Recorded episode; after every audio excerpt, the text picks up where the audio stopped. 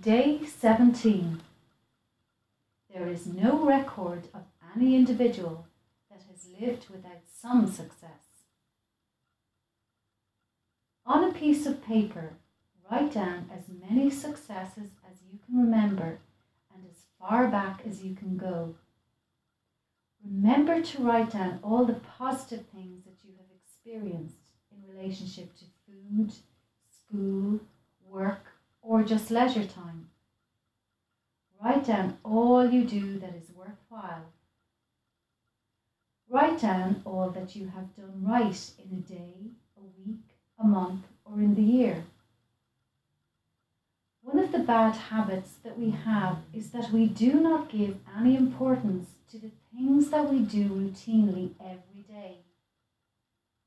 We only usually attribute the importance to extraordinary achievements and usually to other people's achievements.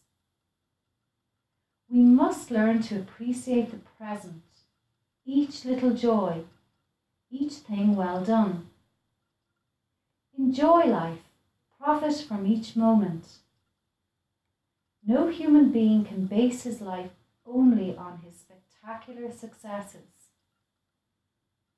Secondly, make a list of all your good qualities and write them down on a piece of paper. Are you honest? Loyal? Are you responsible? Are you punctual? Are you enthusiastic? Are you persevering? Are you hardworking? Remember, this is the best quality that a human being can have. Open the door to acquire these other qualities every day, particularly before you go to bed, concentrate on your past successes, on your good deeds of the day, and on your, all your qualities. Eliminate any negative thoughts. Paint your mind in the positive atmosphere of success. Reread your list of qualities and successes often.